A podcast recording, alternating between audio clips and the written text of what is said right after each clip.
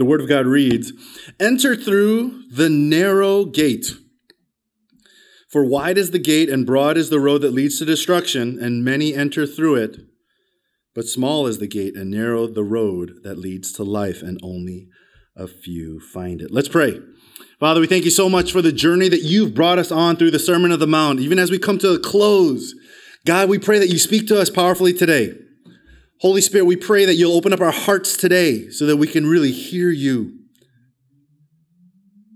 Father, help us to truly come to a spiritual understanding of all of these teachings to the point where we see you clearly and we'll want to give everything that we have to you. In Jesus' name we pray. Amen. You know, I studied in a seminary in Chicago, Trinity Evangelical Divinity School, best seminary in the world. Right? okay. Uh, anyway, I studied at the seminary in Chicago, and I remember it was my third year. I was studying, it was during midterms. I think it was during the spring. And so it was like a week before our midterm break. And so we had all these exams, and I was studying one night, and I was so frustrated because a certain theological concept couldn't get into my mind. And, you know, I was with a few buddies of mine. And so as I was two in the morning, I'm absolutely frustrated. So I decided to call KLM. Do you guys know KLM? It's a Dutch airline. I opened up my yellow pages, you know, if you know what that is. And I and I and I called F I called KLM. Anyway, FLM KLM. Anyway, uh Korean. Anyway, is it's this Dutch airline. And I asked, and I was so frustrated, I said, hey, how much is it if I want to go to Paris, return from Chicago next weekend? And they said, $200. And I said, no, $200 return. I said, not one way, but return. They said, yes, $200 return. And I said, oh my goodness, that's crazy. $200 return. That's like going to Melbourne, right? From Sydney. And I was like, oh, okay, thank you. And then I said, when's the sale until? And they said, oh, it's like we had for a week. And I said, oh, that's great. So I, I go the next day to school and I take this exam and I gather all my friends. I, I message all my friends and I say, dude, we got to talk. And so I gather all my friends together and I said, hey, I just called KLM, KLM last night. It's 200 return to Paris during our mid semester break. We have one week off. You know, we should go. And then everyone, all my friends are so excited. They're like, oh man, that'd be so cool. The Eiffel Tower, you know, the Louvre, right? You know, uh, for 200 bucks. That's absolutely awesome. I can't wait. That'd be amazing. What a great opportunity. And, you know, on any other day, it would have been great to talk about how great Paris is in the spring. Or, you know, it'd be any other day, I'd, you know, it's fine debating whether there's actually a hunchback hiding in a church somewhere in the middle of that, you know, city. But on that day, after like 10 or 15 minutes of discussion, the only question on my mind was what? Dude, are you guys, are you in or what? Are you in or are you out? Are you coming with me or not? What is your decision? Today's sermon today. You know, we, we just finished this whole discussion in the Sermon on the Mount. Jesus just finished preaching a whole sermon. And at the end of it, he's basically asking us to make a decision. So today uh, is a very simple sermon. It's about asking you to make a decision about what you're going to do with your life. Are you in or are you out? That's our sermon today. And, you know, that's what Jesus is explaining to us today. You know, Jesus finished preaching this great Sermon on the Mount. We, we've, we've had a great journey, haven't we? And it's not fully over yet, but we've had a pretty cool journey. Jesus taught us what it takes to become saved. Jesus taught us what the things that God truly values most within us. You know, he, he taught us what it really means to please God with our lives and what it means to follow Christ and that we were called to make eternal impact in other people's lives. He even warned us of all the dangers that could destroy our faith. But most importantly, he taught us that he gave us his righteousness so that we could live it out in this world for his pleasure and to know him personally in increasing measure. It's been an absolute wonderful journey through this sermon. But the burning question in Jesus' heart as he gets to the end of it, remember we closed it off, he kind of closed it off last week in last week's verse. But the burning question in Jesus' heart after he preached this whole sermon is the same question that I had to my buddies. So, are you in or are you out? You have to make a decision. There must be a response. Okay? That's our sermon today. And through that question, and through that challenge, what Jesus is actually acknowledging is one of the greatest diseases that have hit Christianity and that have hit our faith, especially today in today's church. And that disease is the admiration of truth without the application of it. You guys know what I'm talking about? Knowing truth without living it out. The admiration of truth without the application of it. And this disease of admiration without application really has led a lot of Christians to apathy, indifference, and even death in their faiths in Christ. And so Jesus begins the conclusion of this Sermon on the Mount with this particular challenge. And the reason why he does is very simple. See, Jesus knew that there would be a lot of people who would want to go to church to listen to eternal truth. And we all know that. There's so many people in this world that are curious about God. They're curious about eternal truth, aren't they? So he knew that people would flock to Christians in the church to listen to his truth. Many would come hungry to hear what God has to say. Many will come to church wanting to even get their spiritual world absolutely rocked by the truth of God. Isn't that why we show up sometimes? I want to go, I want to go to church today. I want God to rock my spiritual world with his truth. That's great. And it's wonderful. It's actually beautiful. It's great. But unfortunately, even those who get rocked by God's spiritual truths sometimes end up doing nothing with it. They get they go to church, they get inspired, they go to church, they get convicted, but then they walk out those doors and it's as if they forget everything that just happened in the past hour. You know, and that's what Jesus is addressing here, right? And what they don't realize is that conviction on Sunday afternoon without a commitment to live it out for the rest of the week actually leads to corruption in our faith. Admiration without application actually destroys our faith. And that's why Jesus is calling us to make a decision. That's why Jesus is saying you need to respond. You got to do something about what we just preached throughout this whole sermon on the Mount. And the reason why it destroys our faith is because it is only through the application of God's word, it's only through living out God's word that we actually begin to experience and understand the wisdom and the joy of living for Christ. It's only through the application of God's word. It is only through living out God's word that we realize those things. You know, when we just hear the truth of God and we don't live it out, a lot of times we think we're growing when we're not. Do you know what I'm talking about? You'll hear something on Sunday, you'll be like, oh my goodness, I didn't know that. And so all of a sudden you realize, you think you're growing. You think you're growing in your knowledge of God. You think you're growing in your wisdom of God. But in God's eyes, the reality is you're nowhere near. You're not even close to understanding who He is just because you heard something on a Sunday afternoon. So, if that's true, then in essence, when we hear God's word and we don't do anything about it and we feel like we're growing and we feel satisfied, all we're really doing is feeding our arrogance and not really feeding our souls. Today is a tough day of today is a, a day of tough spiritual truths. But that's exactly what these two verses are. It's the toughest, maybe, maybe some of the toughest spiritual truths that Jesus has spoken. So today's going to be filled with some tough spiritual truths, but that's true. When we when we go to church or when you have a quiet time and you're so inspired but you don't do anything about it, but you think you're growing and you think you know God better, no, you don't. Right? That's just feeding our arrogance. It's not really feeding our souls. And over time, if we continue to practice our faith in that way, then, or what I call a self centered faith, then you know what's going to happen? Our hearts will get used to not experiencing the presence of God within our lives. You guys know what that's about, right? Our, our lives will get used to not experiencing the pleasure of God within our lives. And then what's going to happen is one day we're going to wake up and we're going to realize that we're that we've become apathetic to the things of God. Oh my goodness, I was so on fire yesterday. What happened? And not only will we become apathetic, but apathetic, but some, some of us might even become apprehensive to the things of God. Why? Because in your heart, you're going to feel like you've been fooled, right? We, we fooled ourselves into thinking that we were actually growing. And instead of blaming ourselves, we'll blame God or we'll blame the church or we'll blame our spiritual leaders or whatever it is. And I think this is reason, one, of the, one of the biggest reasons why people that we know who yesterday once had a vibrant walk with God decided not to go to church anymore, to decide not to believe in God anymore. And because at the heart of it, I think they've fooled themselves into thinking that attendance equals fruit. Attendance equals blessings. When really, we should have taught them that obedience equals fruit. Obedience equals knowledge of God, true knowledge of God, and true growth in Christ, true presence and pleasure of God, and living for Christ within our life. That application part is huge, is so important. Inspiration must always translate into implementation or else we fool ourselves. Isn't that what the book of James says, right? James, let's turn to James 1 22 to 25. What does he say? He says, Do not merely listen to the word, and so what? Deceive yourselves. Do you see that? If you just listen, you deceive yourselves. That's what he said.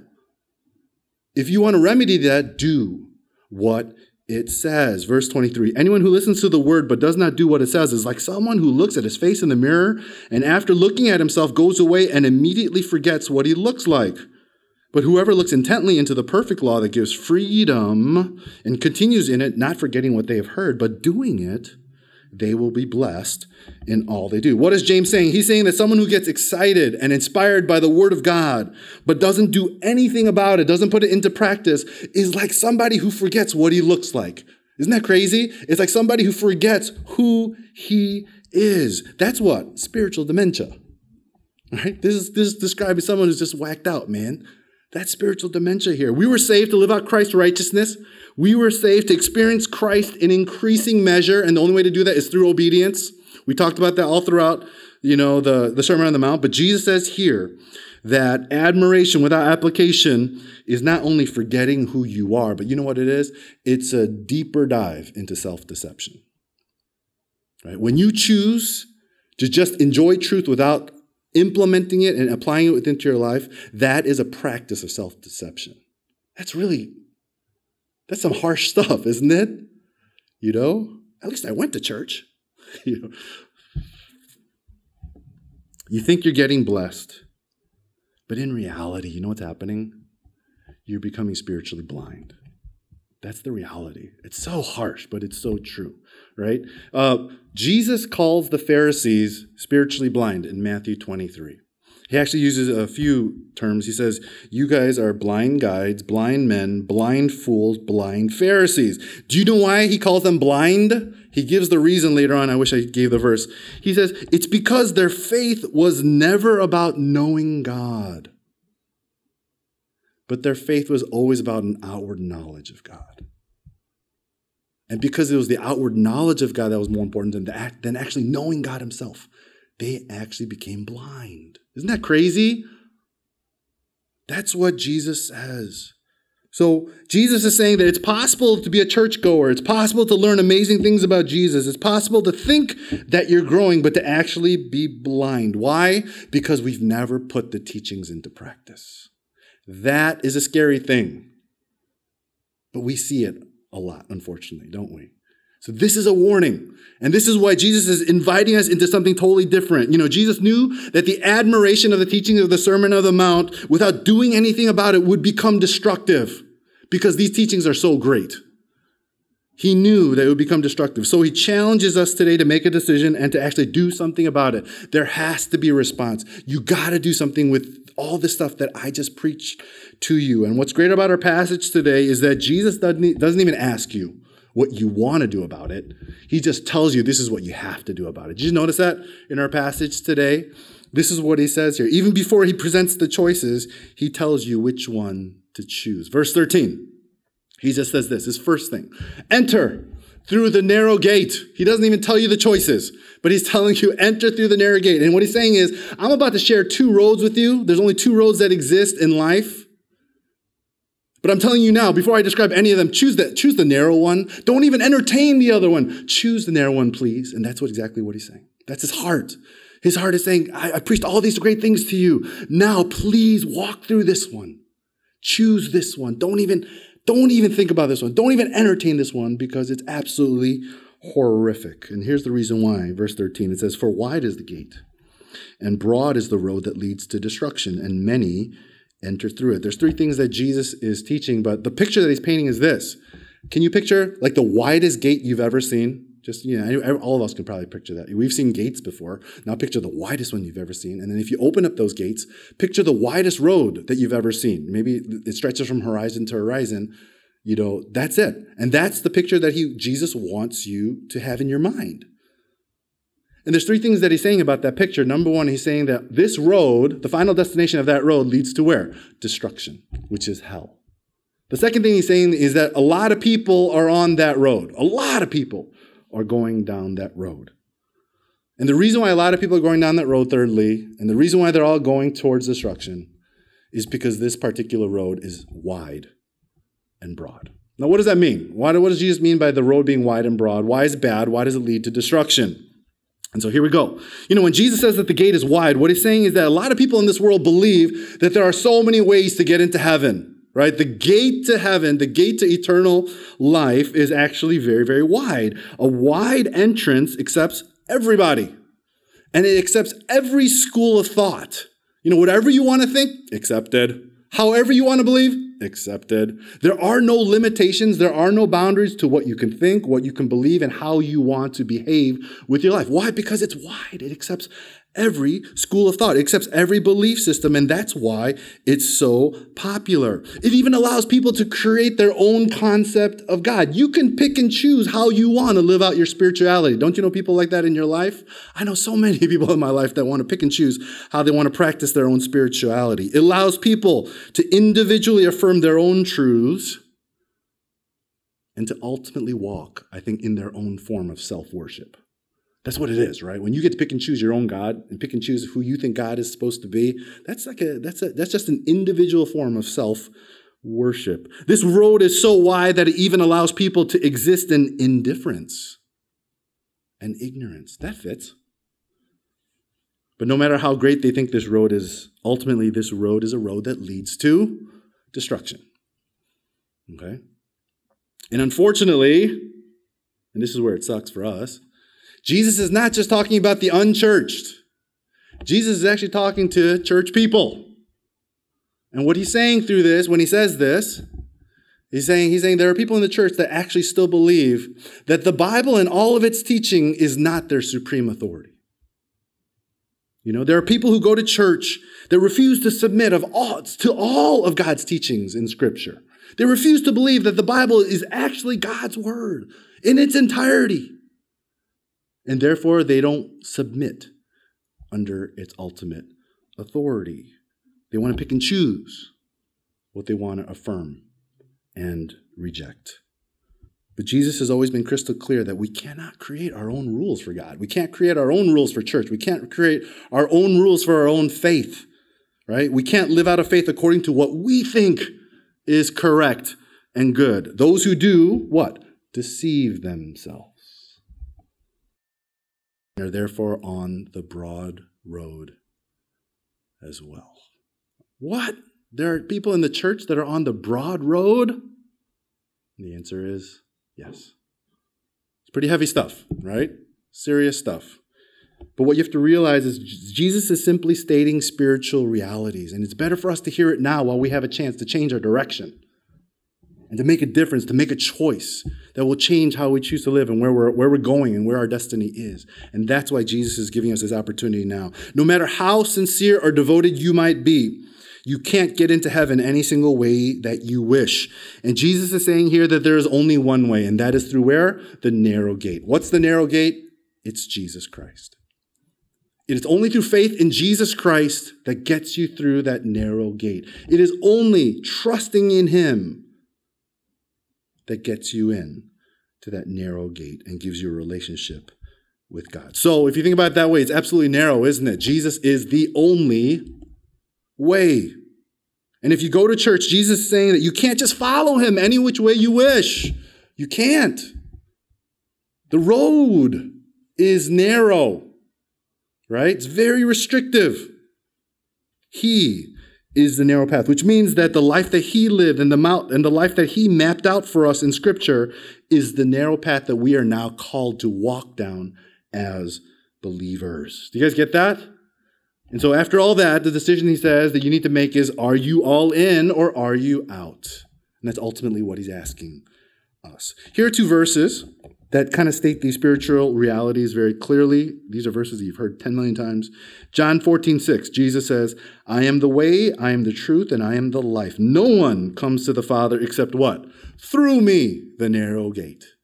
Right? Matthew 16, 24. Then Jesus says to his disciples, If anyone wishes to come after me, let him deny himself, take up his cross, and follow me. And here he's describing what? the narrow path. Look at look what he's saying. He's saying, whoever wants to follow me must what? Deny himself, take up his cross, and then follow. That's narrow. Christ is the narrow gate and the narrow path. Anyone, anything, or any less is the road that leads to destruction. Do you guys get this? Yes? Some heavy stuff today, but super, super, super eternally important stuff today. So, after preaching the Sermon on the Mount, Jesus is now inviting us to take that step of faith.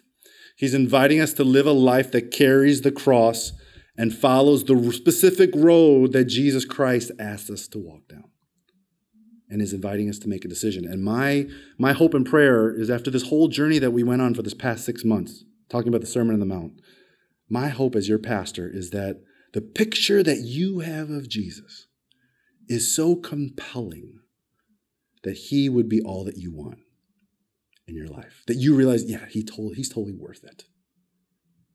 And what we're going to do at the end of the sermon is I'll give you a chance to either commit your life or to pray about it. But before we get there, um, there's one more thing that Jesus wanted to share with us before we make that decision, and that's walking. What that and the what it is is he wanted to describe to us what walking down that narrow path would look like, which is verse 14. Okay, but small is the gate, and narrow is the road that leads to life, and only a few find it. And here Jesus is saying three things once again. Number one, he's saying that only a few people find this gate and this road. Number two, to travel down this road is very difficult. That's what it means by narrow. And lastly, though it's hard, this road leads to fullness in life. And it leads to eternal life in the next. Okay? Now, before we move on, let's acknowledge what some of us might be feeling. Whenever you hear, whenever you come to church and the pastor tells you, hey, the road that you're allowed to live on is narrow. Does it make you feel good or bad? Bad, right? No one here feels good. No one wants to be restricted or constricted in any way. Man, I want to live my life. Right? Sorry about that voice. Anyway, you know, that's what we want to do. We just want to live our own life. But the, more, the moment you hear the preacher say that you, or, or God or scripture say that you need to walk down this narrow path, your whole feeling, everything within you says, hey, if I take that path, my whole life will be restricted, constricted, confined. You know, and that's what that's what we feel. You're going to pose boundaries upon the way I think. You're going to pose boundaries upon what I'm allowed to believe and what I'm not allowed to believe. You're going to put boundaries upon my whole behavior, what I'm allowed to do and what I'm not allowed to do, aren't you? And that's a repressive life. Don't repress me. Am I right? Is that how we feel? If you do, then your feelings are absolutely correct. If you are to follow Jesus, you will be constricted.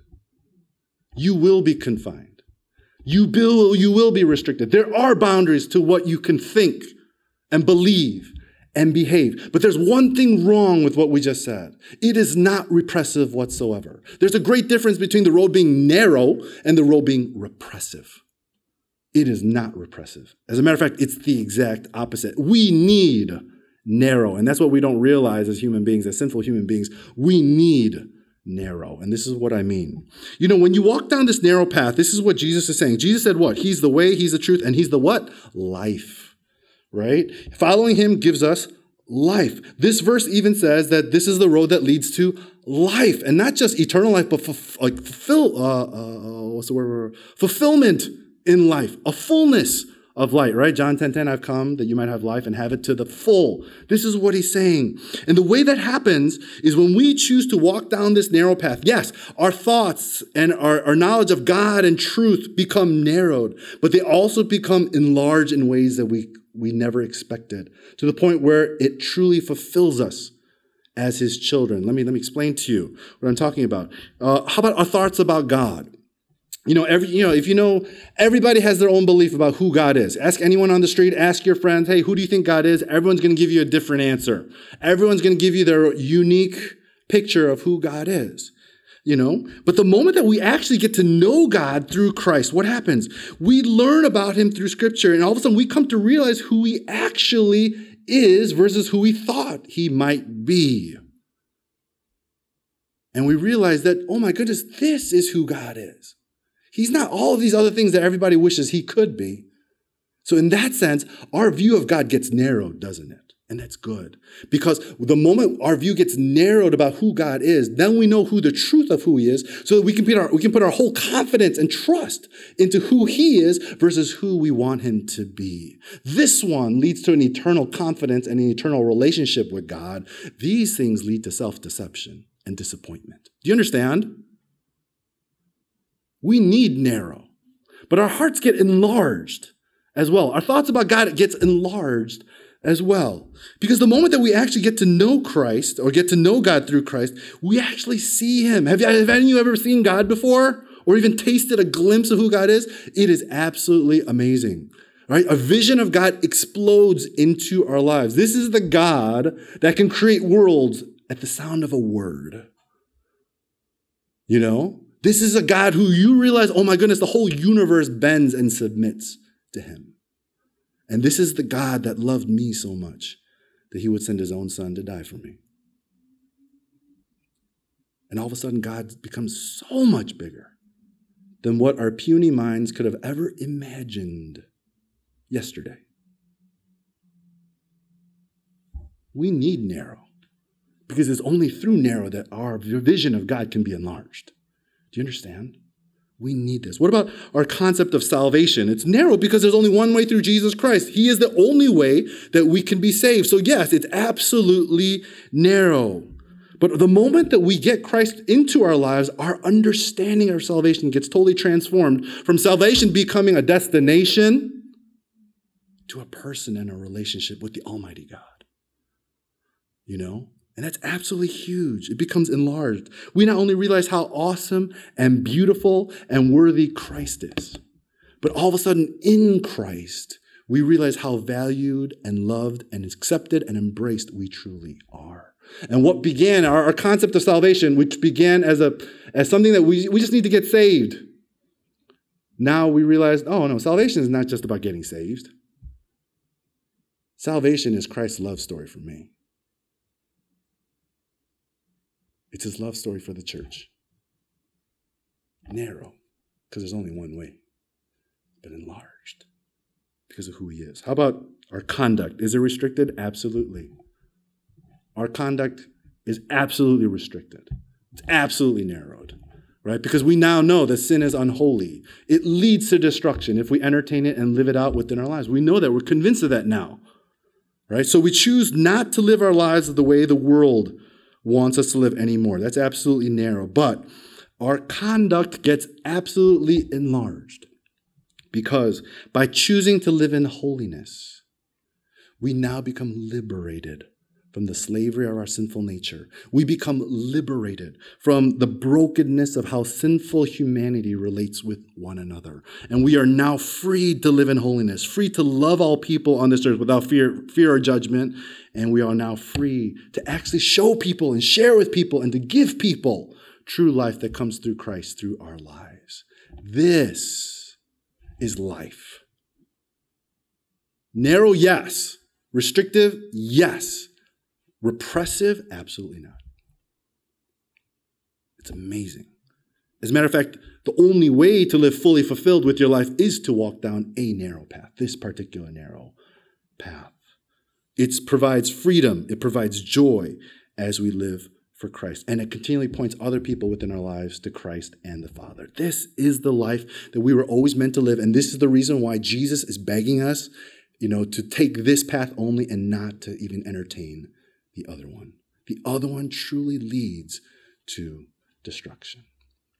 So it's time to make a decision.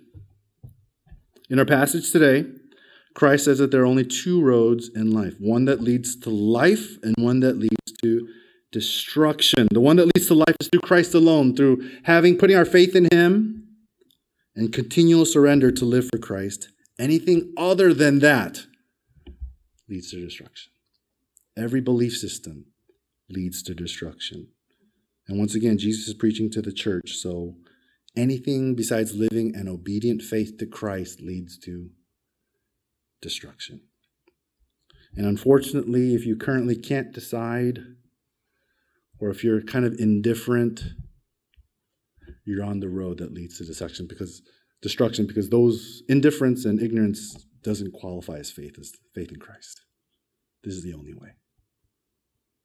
Tough, rough truths today, but so necessary. So, the heart of our passage really is not just the truth that we've shared, but the heart of our passage today is the heart of Christ. Before he even shares the choices, he says, Will you please only entertain one? Fully give yourself to Christ, fully give yourself to him. Live to live for him with all that you have. Everything else leads to destruction. No matter what you think, everything else does. So, will you please have life? And will you please put your faith in Christ? So, that's it. After a whole Sermon on the Mount, the bottom line is what? Are you in or are you out? Are you totally sold out for Christ or not? And this is the decision that we need to make. And as your pastor, I hope that this whole past six months, you know, I hope that our journey has been such that at the end of it all, that Jesus Christ all of a sudden becomes so beautiful to you and is so compelling that all you'd want to do is give your life to live for Him. Will you do that? Will you put your faith in Christ today? Will you surrender your life to Jesus today? Will you enter the narrow gate today? Let's pray.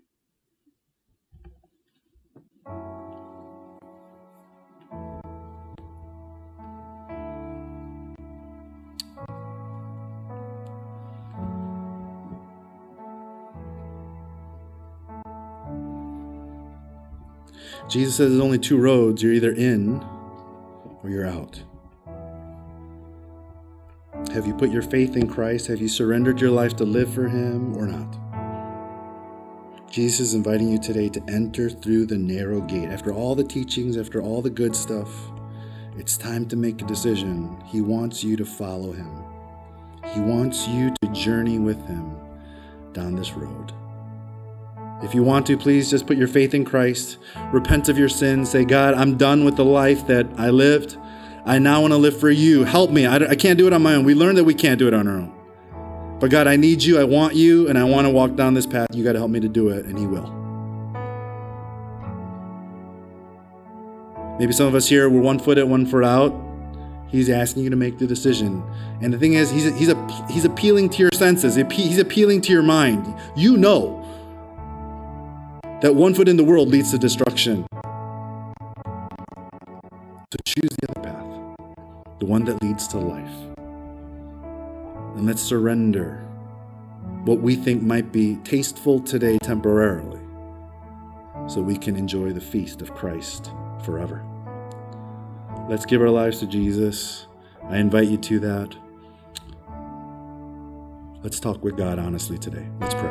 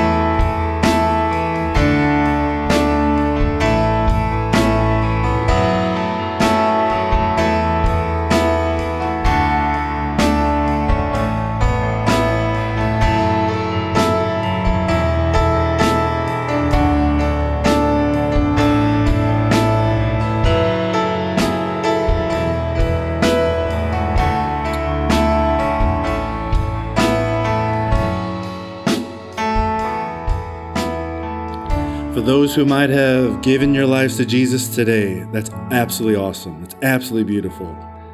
And if you're wondering, what do I do now? Can I just invite you to do two things? Number one, I want you to start reading the book of John in your Bibles and read about who Christ is. Get to know the Savior better. And secondly, what I'd love for you to do is I'd love for you to either SMS me or email me or get in contact with me. I want to be in, in contact with you. I want to talk to you about your walk with Christ. I want to be able to help you walk with Christ better. Uh, maybe plug you into a CG, or if you're if you're a CG now, talk to your CG leader. That might even be better. But if you're not, then email me, talk to me. I'd love to walk with you. You know, this is why we're here. This is what church is all about. So please do that, okay?